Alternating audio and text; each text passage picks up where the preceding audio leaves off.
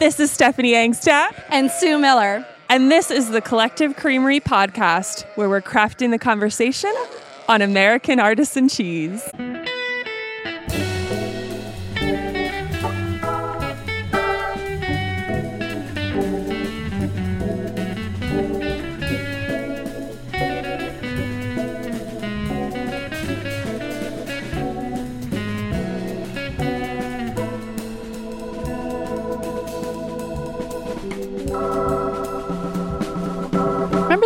That time were talking about needing more sheep's milk cheese in Pennsylvania?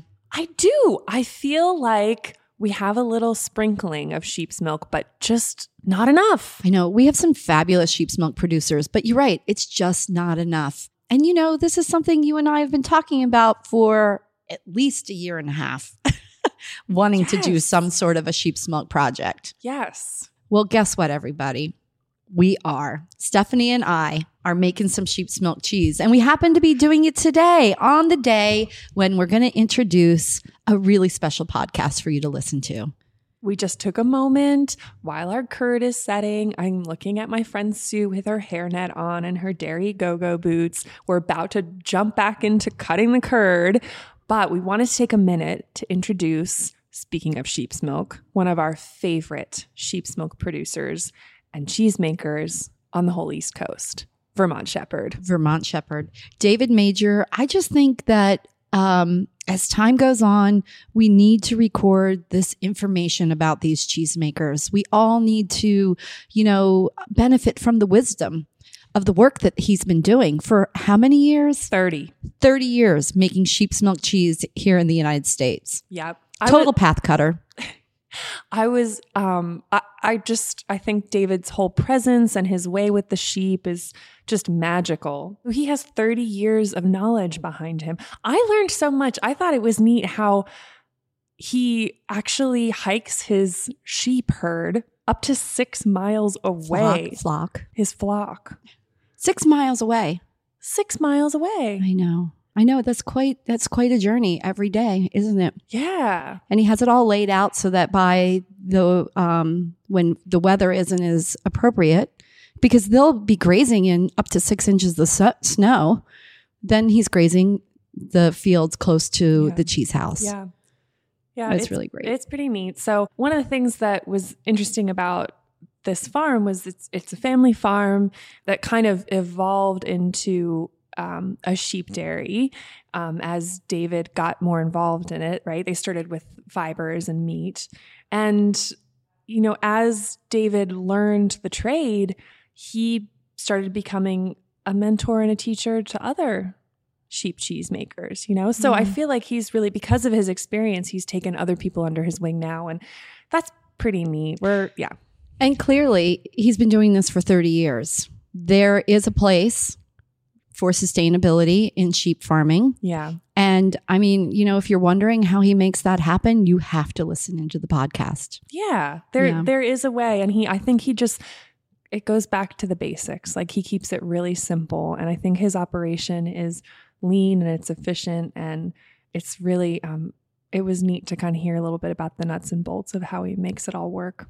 And how about the next generation is back on the farm That's working with him? That's right. So that's pretty remarkable. I know. We're just kind of could go on and on and on and on. Um, yeah. And this morning while we were ladling, you know, pouring some milk, immediately he was in my mind, you know, be gentle with the milk, you know? We were really gentle with it today. Thank you, David Major.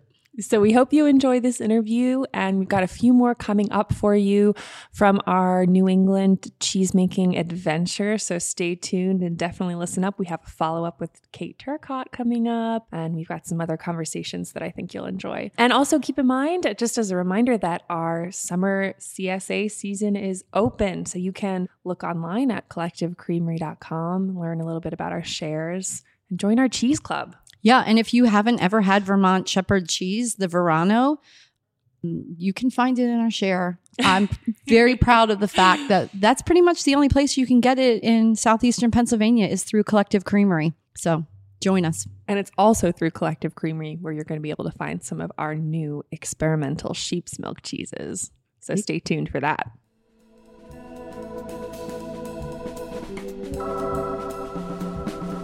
Well, um, I mean, this is the 31st year of us milking sheep. And uh, we're doing better and better all uh, every year. And now, um, uh, over last year, two of the, uh, no, three of uh, my adult children um, worked on worked on the farm, and one of them is full time now uh, and wants to just keep with it. And then great? we've got um, we've got a payroll of close to ten at this point. Believe 10 it or employees. not, yeah, That's um, not all not all full time, but Right. but it's pretty busy uh, here and, Right. and doing pretty well. It is pretty busy here. We can hear a little uh, sheep action in the background. but yeah, that's great. That actually, it really makes an impact on a region too, to be able to be in business, A, for that long. Right. And then to have, you know, impact with employees. Yeah, yeah, 10 I- employees for yeah. this operation. That's that's cool. Yeah, it is pretty cool. And uh, you know, now we're uh, usually milking around 200, uh, but we also um, have a neighbor just over the ridge to the west of here who um, they milk uh, sheep, and we buy all their sheep's milk. They're in Athens, and it's called Wild Shepherd Farm. And so we use all their sheep's milk. And then we also are by during the course of the year by close to half of um, the milk produced by Putney School Farm. Um, they milk like 35 cows, and that we use to make uh, our mixed milk in uh, cheese that we call the in- Invierno. Wow. So- And you share that production with Parish Hill, with your Parish neighbors. Hill. Right. right, During the summer, they take uh, most of that milk, make most of our Verano in the summer, and most of the Invierno in the winter. So, David, you were telling us earlier that I mean you just grew up right up the road. Is it even a quarter of a mile, the edge of the It's property? about uh, it's about half a mile. half a mile, Yeah. and your family, your parents are still there. My parents are still there. Uh, it's that when I was growing up, that was one farm, and this was another farm adjacent to each other. Uh, now we we farm it all as one farm. Oh, that's great. All right, let's go back and tell us the history of this property because I think it's really important to the story of Vermont Shepherd. Yeah, Where we are Um, today. Well, Yeah. the, the the the main barn right now was built in 1890, and it's a really big, wonderful barn with a huge cupola and quite quite large. Uh, we store most of our hay there, the sheep there, and all the, most of the lambing happens there. It was uh, built by a very successful family. The family in 1890 built this barn, and they were they were had the farm uh, was a sheep farm back then, and then it uh, it became a cow dairy in about uh, in the mid 1940s. Uh, cows were milked here. So then in uh, uh, it was a cow dairy from mid 1940s, 19 early 1970s. Then as we became our farm became busier and busier, and I finished school and came back and started farming full time. Started we started renting property on this farm, and then it came up for sale. And uh, after some back and forth and several convoluted uh, stories, it wound up. We wound up buying it, and and so now this is where uh, and I live, and and is kind of the center of the farm. Um, the center of the farm. point. You know, my husband always says you only have one opportunity in your lifetime to buy adjoining line land to your farm. Yeah. And this was your opportunity. And, you know, it just seems like it's this, the landscape here is just perfect for, you know, running this herd of sheep here Yeah. for shepherding. The- You know, the way it kind of rolls down through the, the valley here. You got some like little hillsides. You do have some open fields for making hay. So that's perfect. Yeah, yeah. And isn't it like so special being on the land where you, you know, right where you grew up? It is, and uh, I also share that uh, that fortune uh, with my brother Stephen, who is a large animal vet. Oh, So- really? right in this area. Yeah, as so well. he lives on a uh, right on uh, part of the farm with his wife and uh, where he raised his kids, and um, so uh, that is a extra benefit. Wow, it's a um, benefit having to having have a a live-in vet yeah, in the family. in the family. It's good. Oh, it's well, you know, every difficult, you know, probably lambing or problems happen on every holiday, so you might all be together. Yeah, yeah, yeah. That's true. Um, so, what inspired you to, um, you know, like start building this herd of sheep, making cheese? I mean, really, you're at the forefront of this renaissance of cheese making. So vital to what the landscape looks like now in Vermont and the United States. You know, like, where did that come from? How did you get inspired to do this? I think uh, a lot of it was just uh, uh, luck and the right timing. But I grew up on the farm. We had sheep when I was growing up, and the economics of sheep farming were uh, getting worse and worse as I became a young adult because the U.S. government stopped their wool subsidy. Um, they used to match what you got for wool with a subsidy uh, of about an equal amount. And uh, that meant that wool, and, and the fact that there was then a textile industry in the country, which there no longer is, meant then that there was a, you could make some money with wool.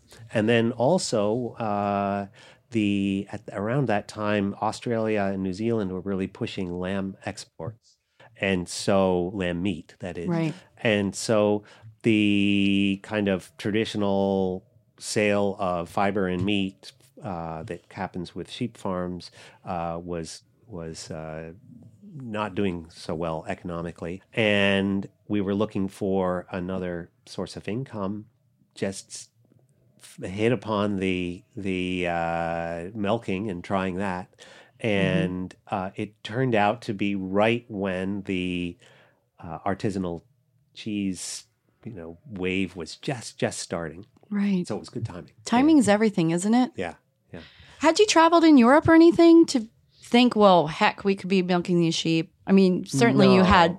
Yeah, it, it, it we did after after a couple of years Okay. um, of making crappy cheese. then uh, That's how you really get yeah, inspired, then, right? then we we traveled. My my uh, wife at the time, uh, Cindy Cynthia, Mm-hmm. and I went to and two our two uh, uh, young kids at the time uh, went and just spent a couple of weeks there. But uh, you know, after you uh, struggle for a couple of years doing something, and then go see people who really know how to do it, it you learn a lot fast. Did you start with the East Frisian? And where did you find them?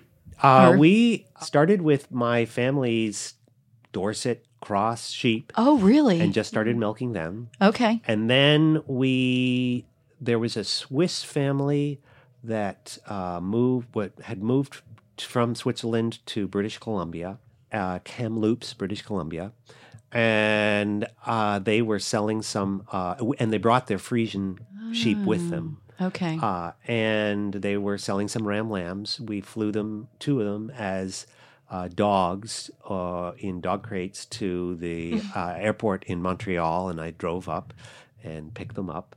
And actually, it was two two different times, and picked them up and brought them back up to here. no issue crossing the border with That them. was it. Was that was prior to Okay. the whole mad cow Right. uh, scare that um, that made it much harder to do that. What an adventure. Well, Of course, we're not that far from Montreal here. So No, no. just Yeah. a couple of hours. Like, Yeah. Let's fly those those Rams to Montreal and drive up and pick them right, up. That must have been exciting for it you. Was, it- yeah, it was good. And then also uh, back then, another uh, sheep farm that was uh, milking early, early on was called Hollow Road Farm in New York State. Uh, after they went out of business, their uh, sheep were bought by um, a new farm, new at the time, called Old Chatham Sheep Herding Company. oh, of course. So, uh, but they started Hollow Road Farm was trying out uh, Tunis sheep. Tunis are very friendly Oh, right. uh, kind of easygoing around people. And we traded rams with them. So that's why it's from that that we have all the the sort of brown faces uh, or freckled faces on the sheep, and uh, it's it's the leftover Tunis genetics. And the reason why it stuck around is because they are very friendly sheep, and are uh, when when you have uh, friendly sheep, you can get milk out of them. Right. so much easier. um, uh, so now the the flock is just a very friendly, noisy, pushy flock. They sound very so. They're very sociable. Very sociable. very sociable. yeah. Well, that's really great. So, uh, you know, you pick this your this iconic cheese, which is now I hate to use that word, but it really is here in the United States, the Vermont Shepherd Verano. And you know, can you tell us like what were the challenges that were so present? I mean, in my mind, I'm thinking, oh, a clearly genetics. B nobody's doing it. Do Americans understand sheep's milk cheeses? You know, who's buying them? What were some of the challenges you had when you first started? So, gosh, the challenges when we started had I, I think that the the primary challenge is challenge was uh, trying to convince the sheep that it was okay to be milked. And this is a group of sheep that had never been milked before. And it with a with equipment and with with essentially no real sheep dairy equipment, no real you know setup that was that was appropriate for sheep milking, Right, d- And- designed and just for it, all kind of brand new, and um, so it was several years of just a lot of talking to the sheep, Persuasive talk. persuasive talk. A lot of reasoning going on over here. around. And then the other thing was the fact that um, was the fact that we, you know, it, it was it was a brand new. We we we didn't know what product to make. We didn't know that cheese uh, grew mold on the outside, and that was okay. Right. Uh, we didn't know, um, you know, what sort of cheeses you could make from sheep's milk. Um, so we were just trying everything: feta and gouda and blue cheese and uh, so on and so forth.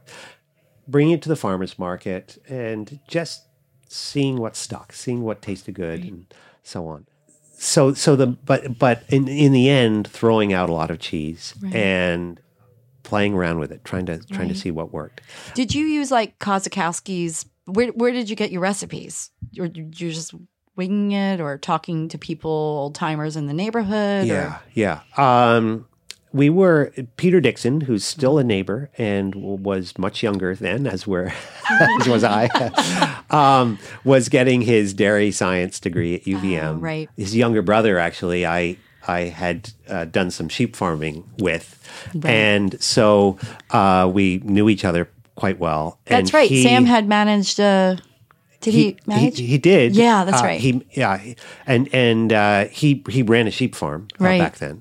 Uh, now he and for decades now he's run the brown Swiss herd at Shelburne Farms. which but- is an amazing herd of cows up there. Yeah, Yeah. yeah. but he and Peter grew up, Right. And so Peter was coming up with recipes and helping us out and working with us um, way back then. Uh, he was kind. It was we were all learning together. Oh, I bet he loved it. Oh. but he loved it. Yeah, and I can, I can, sh- I probably should show you. I should have shown you uh, when we were in the barn.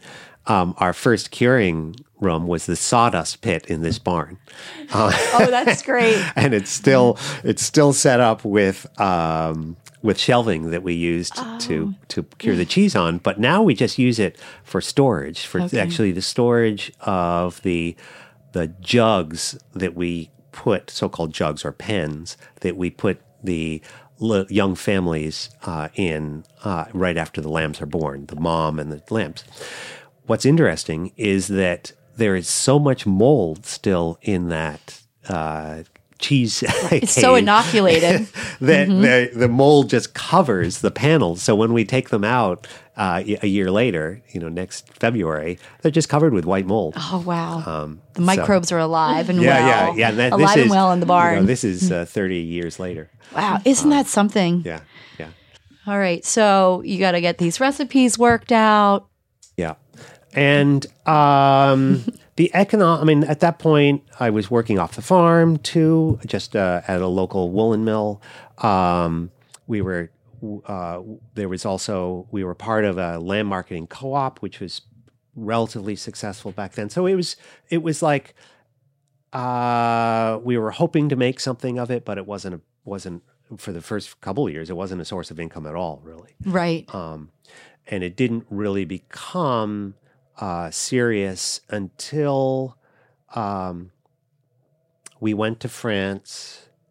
We came back in a in in the winter just for a couple of weeks. Came back, made cheese.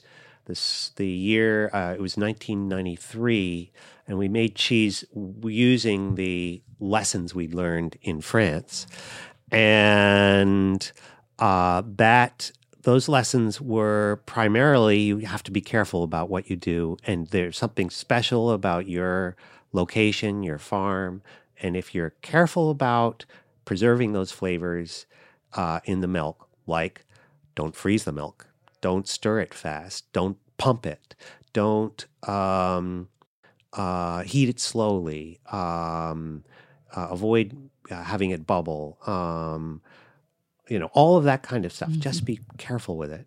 Um, then you can preserve those flavors, or you can preserve the maximum as much as you can of those flavors, and that makes a that makes a, a unique cheese, unique to your spot.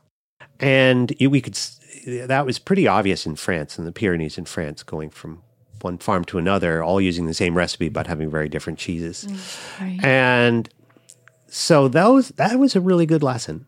And when we came back, uh, we uh, uh, up till that date we had been entering the the uh, American Cheese Society annual cheese judging, which at that point was brand new. It was a new organization, Right. but. Um, uh, we had come in dead last in the scoring. and that year, last, guys. 1993, Right. Uh, we came in. We came in. uh, we got the the uh, the uh, first prize for farmhouse cheese, uh, which at that point was the mix In of one all- year? yeah, in one year. In one year. yeah, Went to And first place. And and then um, Florence Fabricant, who is the writer, the food writer for the New York Times at that point, loved our cheese. It was it was in a couple of stores in New York City at, uh, that summer. So you won first place, and immediately they like jumped on it in New they York. jumped on it. Right. And, and she, uh, that fall, let's see, was it that fall? She, uh, she had had some of it earlier. It had got, it had, we'd run out. And then she, uh, in that fall, she wrote it like a two paragraph thing in the New York Times that said, Vermont Shepherd, which some of us have become addicted to, is back in season. And ever since then, it's we haven't had to do any marketing. I love it. we just have to produce it. I love it. And Oh, was that an early iteration of uh, Verano? Then It, it that- was Verano. okay, It's the yeah, same that's- cheese. It's the same cheese. Yeah, yeah. The Verano hasn't really changed since then. I mean, it's, we we're more consistent with it. We know how to do it much better. Um, we know how to make it so that the rinds aren't all wrinkly and whatever. But uh, it's the same cheese. So yeah. that's so great. uh, all right. What I really want to know is about the the saucer cheese molds. Talk about like, I did you just not have access, or you like I I found these? Well, we know? didn't have any money. That Right. was, that was the main thing. So we went to at that point there was the local department store was called Ames, and we just Which is like a bought some- Kmart or something, Yeah, right? it's Yeah. gone gone out of business now, but it's it it uh, um, it had sort of like these Sterlite uh, mixing bowls, and we just bought a bunch of them for ninety eight cents each, and um, and drilled holes in them. I And- love it, And then that became, uh, you know, they're they're they look like uh, fairly typical wheels that have somewhat rounded uh, rounded sides, except that they they don't become flat on the sides because these bowls were were you know um, more of a cone shape and um, sort of a silly way to make cheese because when you put the we, we, we, we cut the tops, the followers or the, the tops for pressing the, the cheese out of the same bowls. But if they press too much, you know, they don't press. They're, they're, they, the, the top uh, hits the plastic Hits of the other- of the bottom. of the bowl. Right. And, um, but once we started it, it became on the V shape. And Oh, uh, it's so, distinctive. so and we've had to of course we uh after well 'cause it was almost 20 years we had to replace a whole bunch of bowls and we um had to do some searching I was going to say that must have been because that- stressful getting the right bowl. vintage collection. right vintage right bowls. right That's Yeah. crazy. so that's how it is and and at one point we had a uh there was a a, wonderful uh, Frenchman who's sort of like a extension agent for uh, farms that produce uh, cheese in southwestern France. And he came. We met him over there uh, at one subsequent trip to Europe, and uh, then he came here, and uh, we got a grant to have him come and help advise the the young sheep dairies that were in business in Vermont and a little bit in New Hampshire at that point.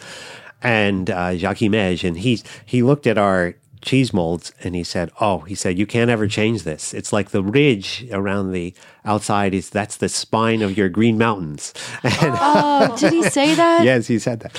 And so that was that. We love him. oh, that's so great.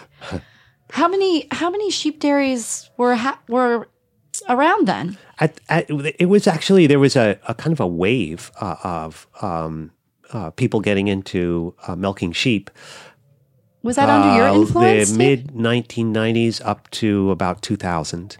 yeah. And uh, we were kind of uh, right in the center of that because what happened was we had this success making the cheese in the early mid 1990s.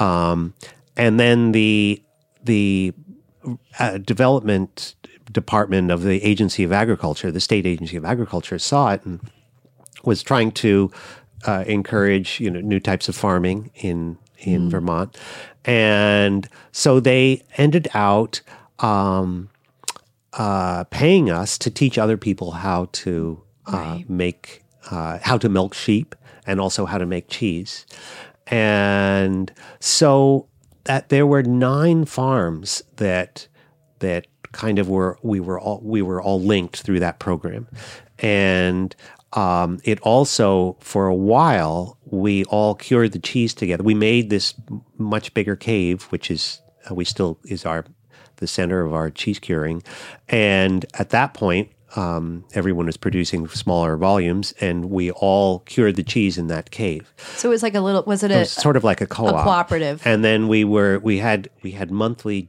cheese judgings where we had a variety of people, maybe uh, somebody from Provisions, the the whole the distributor wholesaler in White River Junction, um, maybe uh, somebody a, a, a retailer like uh, Henry Tewksbury who wrote a who was a great promoter of Vermont cheeses at the Brattleboro Co-op back then. Okay. and then one of the producers, and we and th- that would be the panel, and we go through all the cheeses that had been produced the previous month and grade them and and uh, decide which was first quality and second quality and so on. This was your sensory Really- evaluation program. Exactly, really, really educational. Oh, I and bet we it did was. that. That went on for like three years or so, and uh, we all learned a lot at Right. that point.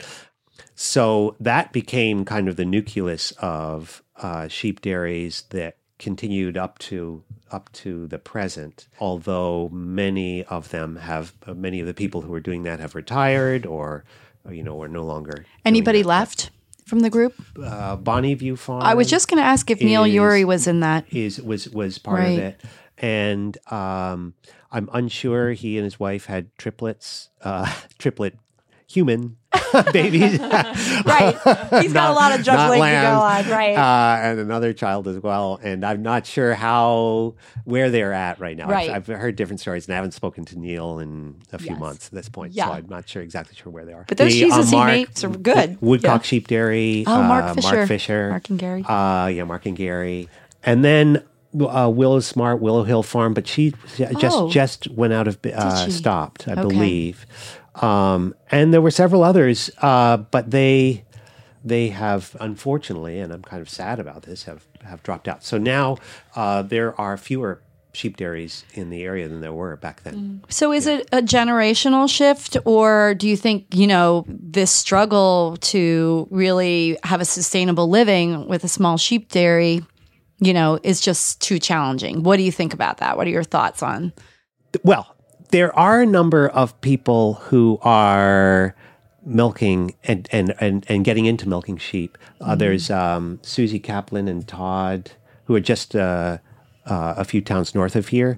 I've just started in the last couple of years, and they're one example. They're they're kind of linking it with a farm to table thing. They have Oh. a, they've they've built some cabins. They have bed and breakfast people come and they use the sheep's milk, essentially market it themselves in their own operation, and they milk just like a dozen sheep. Okay. That's become a model that a number of people have done. So there's there's that scale which seems to be working and and seems to be a lot of fun for people. Right. And then the uh, there's there's those of us like Woodcock Sheep Dairy or uh, um, or here or what Bonnie View uh, has been doing up to this point, which is getting to be pretty good size and making um, uh, you know, and, and, and being up to the size where you can be sophisticated enough in the marketing and in uh, dealing with food safety plans and all that kind of thing that back when when uh, I first got into this wasn't nearly the challenge it is now. You, There there just wasn't the FSMA regulations, the the buyers requiring food safety plans, uh, and environmental testing. That no one even heard of that stuff. Right. It, wasn't. It wasn't on the radar It wasn't on the radar at all. Yeah. And so from that standpoint, it was a much easier time to get into it. Right. And then similarly with the marketing, um, there was there just wasn't that much artisanal cheese around. So if you had some, people were willing to try it. They were kind of excited about it. It might have been kind of crappy, but it was definitely different than anything else they'd been eating. and so it, you know, there was people were very open to trying and and uh, artisanal cheese. Now it's a much it's a sophisticated market, and and people recognize if it's good or it's not good. You have to have the packaging down, the labeling down, uh, you know, your presentations. It's it's it's a so that is a challenge for people Right. um, you know, it, it, it's it's not.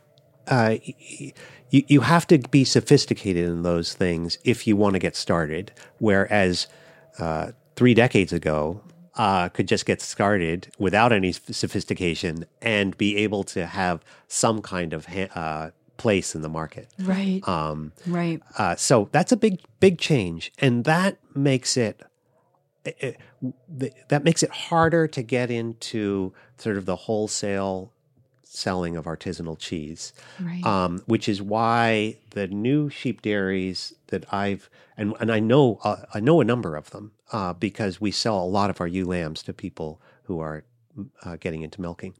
They're either ones that are setting up to, in in a fairly significant size, like uh, there's a number of Amish farmers who are are getting into milking sheep, um, or uh, uh, you know they're well, or they are um, uh, very small operations that have a bed and breakfast or have a uh, Right. their own restaurant or you know have some little thing where that's where the product goes. right.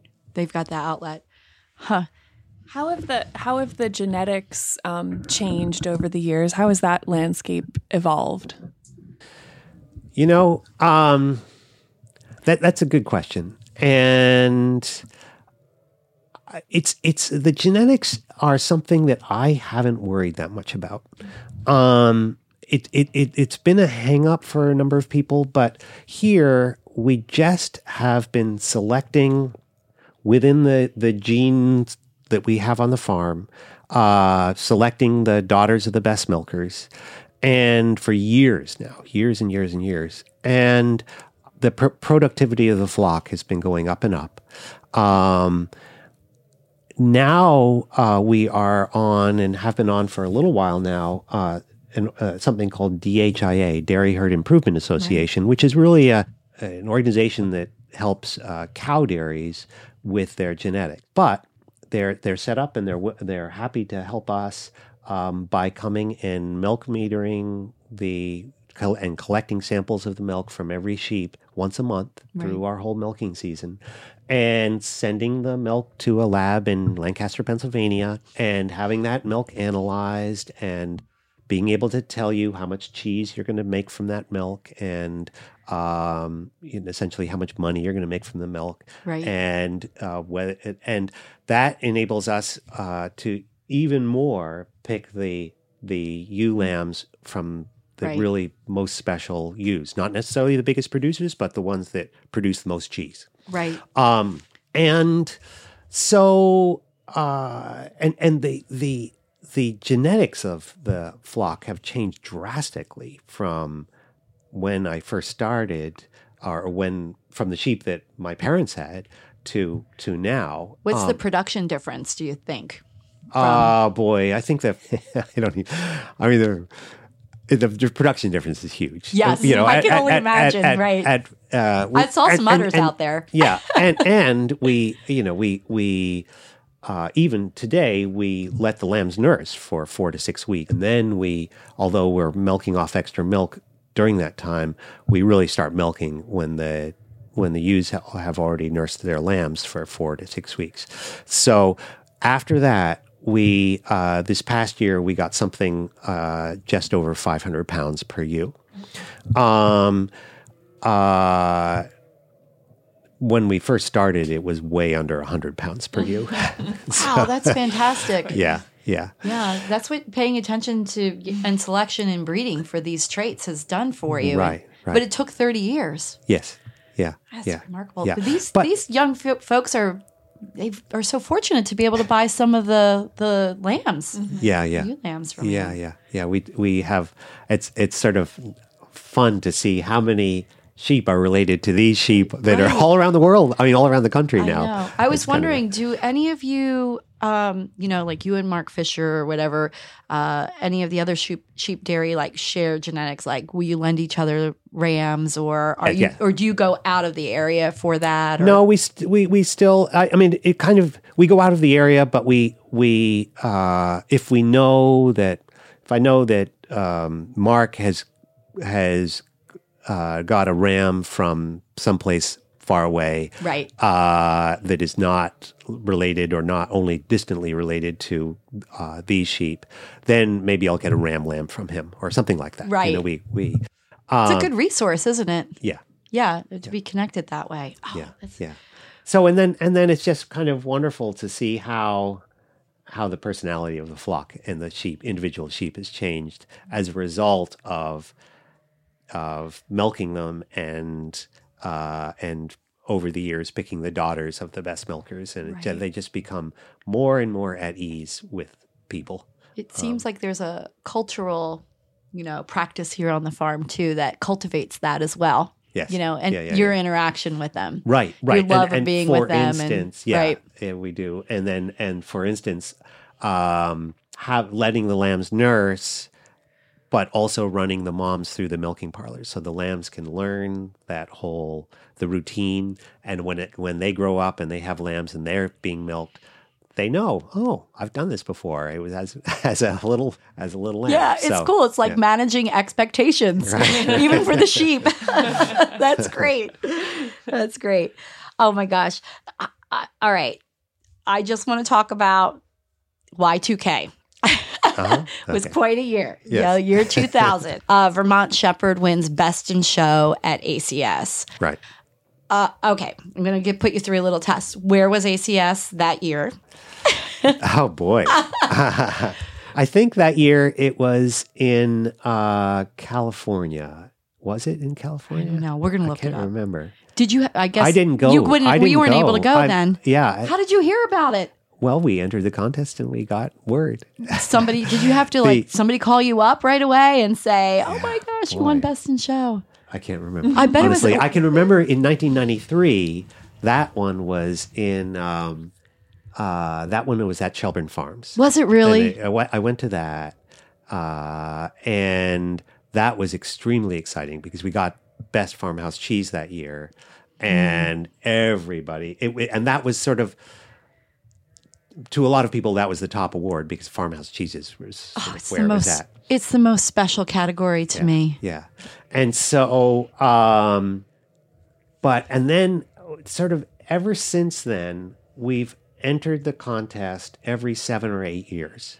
So we entered in 93, we entered in 2000, we entered in 2007, we entered in 2015, um, and none of the other years. And just because we haven't really needed to, and and you know it's a bit of an effort and so on, and right, but but every year we've won uh, a, a uh, first prize in farmhouse cheese or best of show or uh, you know the, the years that we've done it. So Oh, it's that's been very rewarding when we've done it. Yeah, that's was was that the first time a sheep's milk cheese ever won best in show? Do you know? I should have looked that up. yeah, I don't know. Wow, that's really I, great. I, I mean, there's a there's a whole someone was doing a whole kind of profile of all the first of the best of shows right. Uh, a year a few years ago. So I know that you can look that up. We can look it up. I'm So sure it's out there. Yeah. yeah. Some some uh, Maybe it was Culture Magazine. was Culture it. I'm Magazine. not sure. One of the. Yeah. I don't know if you know this, but the first time I ever had your cheese was the first year I started making cheese. I was selling to Di Bruno Brothers, and I went in, and they're, you know, of course, those guys, they're all about bringing cheesemakers behind the counter and like really wanting you to like experience the customer experience at Di Bruno Brothers. So while we're there, you know, we're tasting cheese, and one of the first cheeses I ever bought was was your Vermont Shepherd, and cool. it it always stayed with me. So when I was in the cave last last October, I was just like, I can't believe it, I'm winning. Yeah. I got to go into the cave. Oh, that's Um, but I do like to tell them at Di Bruno Brothers, well, you know, when I don't see Vermont Shepherd here or, you know, Verano, I think, well, people just have to get it through the collective creamery cheese share because there we you have the connections. I got to rub it in their noses Right, a little. No, right, no, I love those guys, but yeah. yeah, yeah. Yeah, that was the start. So, David, now that you have your, um, now that you have, after many decades of hard work and toiling away, Newfound success, right? no, but now that you have your systems kind of dialed in and your genetics pretty strong and your production pretty strong um, and a great fan base, what is it that keeps you inspired? Like what what kind of fuels your fire on a day-to-day basis? Oh wow. Well, I love the work. I love the seasonality. I love farming. I love cheese making. So it's so it's uh, you know th- that that has really been the the center of my life. Actually, the work of of um, of that work, and now it's become the, the farm has become a kind of an important community resource. Uh, there's the schools come through. You know, you go to the, the local public elementary school, and there's a mural that has that that uh, the kids have painted. That's all sheep, and the and uh, sheep are a big part of the local. You know, if there's a parade or something. and then great. and then we've had. I mean, Austin, who just came in here a little while ago to to clock out. He's the third generation in his family to work on this farm. Wow. His grandmother worked on it. His parents have worked on it, and then and now he is. He's a high school senior now. I love when we And- pulled in, your neighbor was in here and he was like, Well, if I come next weekend with my grandchildren, will they be able to see the lambs? Yeah, yeah, yeah. How beautiful is that? Yeah, yeah. So that that feels pretty special. And now that my uh, uh, adult children have been working on, and and I mean, one of them's about to have a, a baby himself. He is with his wife uh, in two weeks or so. You know, that's it, it, that that's kind of inspiring right there. The the Yeah. impact on the family and the community, and and how it's uh, you know how it's gone. You're really we've been talking a lot this weekend while Steph and I have been like traveling around around Vermont. We've vlogged a lot of hours in the car and we've been really um, discussing the cultural impact of farms in a community in a region. And it just sounds to me like just thinking like people are probably marking their seasons by this farm when they see the lambs out. You know their children are growing up knowing that you're here you know clearly three generations that's really impactful. I can't even believe you have a mural at the elementary school.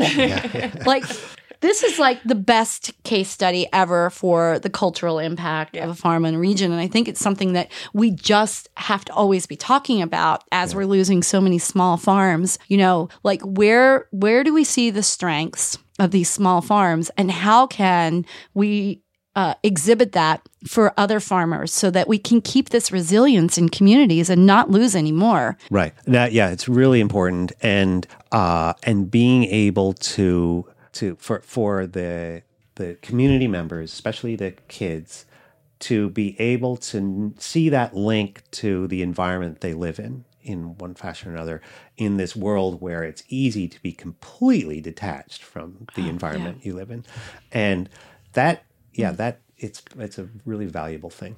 Wow, I love that the next generation of your family is here. Yeah. It's really, it's really great. And I think it's important for people to hear this. Like most of our listeners are cheesemakers, you know, um, and I think it's important to to some startups, especially those of you out there listening who are working with sheep, to know that from an economic perspective, it is viable. You know, if you if you make it a lifestyle choice. I'm curious to hear what like um, you know from a business from a small business perspective like have there been some lessons learned about how you've been able to um, work through those challenges yeah, financially Yeah, yeah. I mean, th- this uh, actually came up uh, yesterday. We had a group of of um, adult students coming from the farm school in Athol, Mass, and um, uh, how how is it that this farm works when a lot of sheep dairies don't work? That was one of the questions. Right.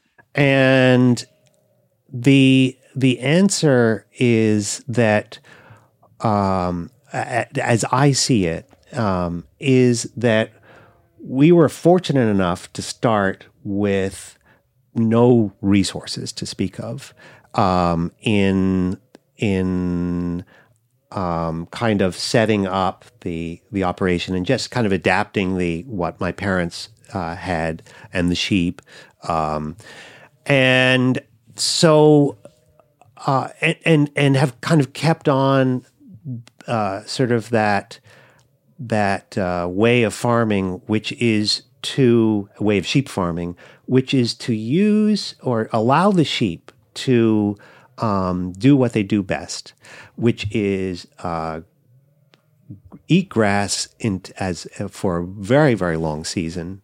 They don't. They're they're not heavy, so they don't damage the ground uh, late in the fall, early winter. So if there's no snow, they can graze well into the winter.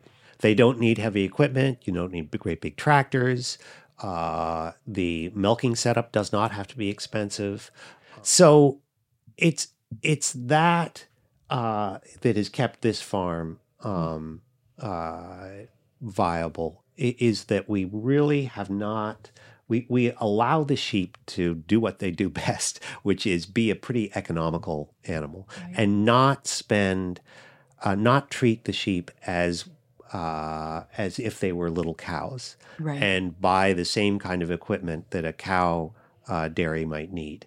If you do that, you're doomed from the beginning, try, uh, trying to make the the economics work. yeah, because the infrastructure costs are just way too great. Right. Yeah, Right, just the right. payback on that. Exactly. So that's that's been uh, uh, that I think that's been sort of the secret to why uh, this farm really has has uh, done well.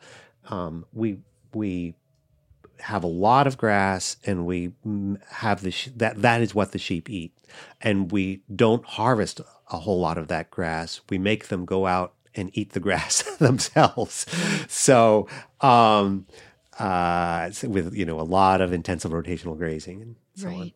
What's the furthest they have to travel? How far do they have to travel? Well, I, I actually one of the the best times of year is uh, after is close to the end of milking, or right after the end of milking, which is uh, these days is sometime in November, when the snow before the snow has come, we uh, want to stockpile the grass that's that's close by that might be growing on the Oh. farm. Right. So then we herd the sheep, and it miles, miles, six miles, or you know, you know, sometimes one to six miles away to uh, other neighbors' fields, Okay. and we graze the regrowth from hayfields on those fields, and it could be. You know, it's a long way away, and then there are often little fields that are off. It's a very wooded landscape here, but there are fields dotted you know, through the woods. Right. So the sheep, um, so we know all the trails and just uh, herd them, and that um, that enables us to then bring the sheep closer and closer to home as the weather gets worse That's and worse. great. But but have them graze until the snow is more than six inches deep. Uh, at which point they can't anymore. But really take advantage of of the amount of grass that the landscape Mm-hmm. can grow. Do you take them out on foot, or do you guys like have a four wheeler? No, no, no. We it's uh, f- on foot with border collies. Yeah. The dogs are so dedicated. First thing I, the, you know, like my first awareness was these dogs are watching every single thing going on with those sheep. They're so good at their jobs. Oh, I love that. That's just makes it just makes perfect sense. Yeah, we just have to use common sense. Yeah, I love that your strength has been starting with nothing.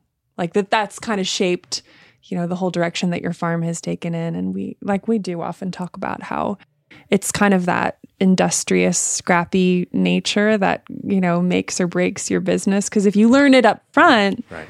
then you can adapt as you go. Yeah. So I love that. Very cool. Um anything else we should hear about?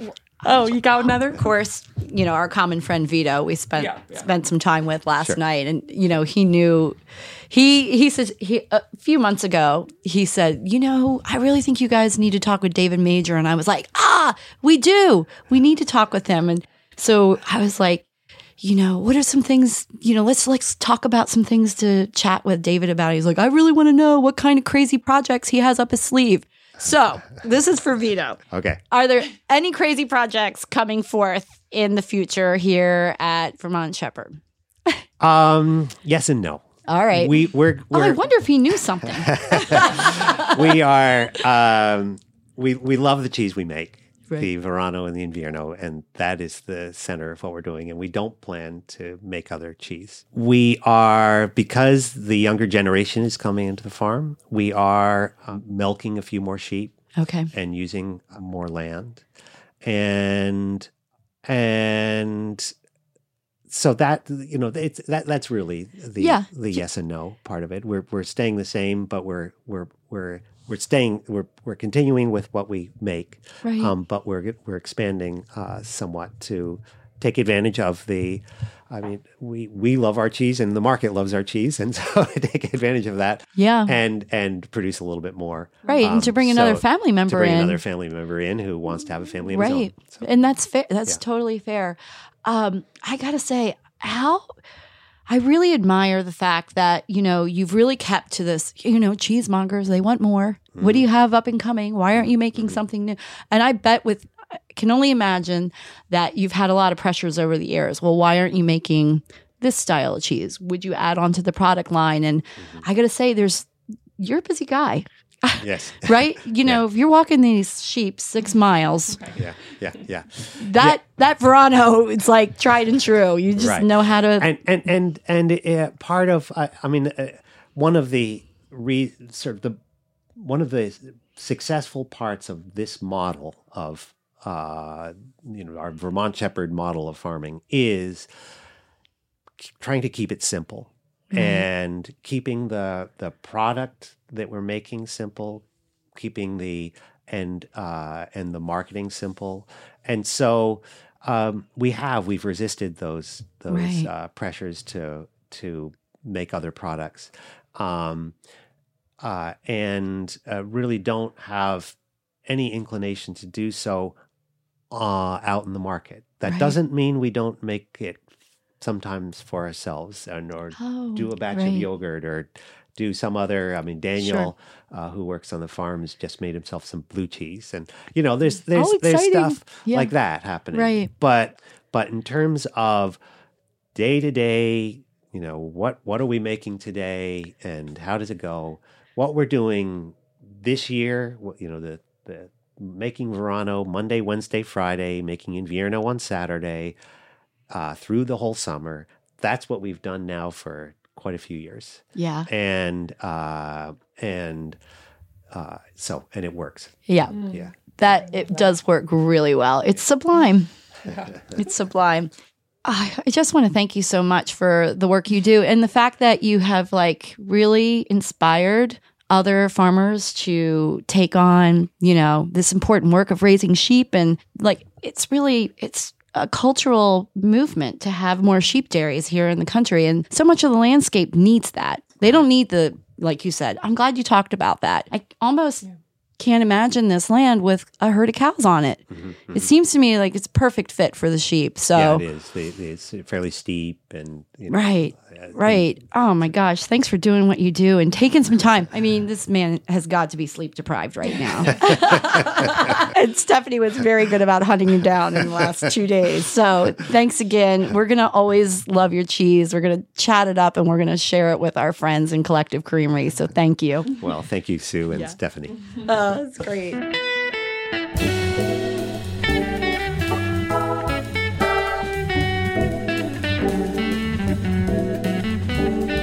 Collective Creamery is Stephanie Angstadt, Sue Miller, and Alex Jones. Jordan Heil produced the podcast, and Mike Lorenz wrote our music. You can hear him on Thursday nights at the Tired Hands Brew Cafe in Ardmore, Pennsylvania. Don't forget to subscribe to the podcast and follow us on Facebook and Instagram. You can learn more and subscribe to our cheese subscription at collectivecreamery.com.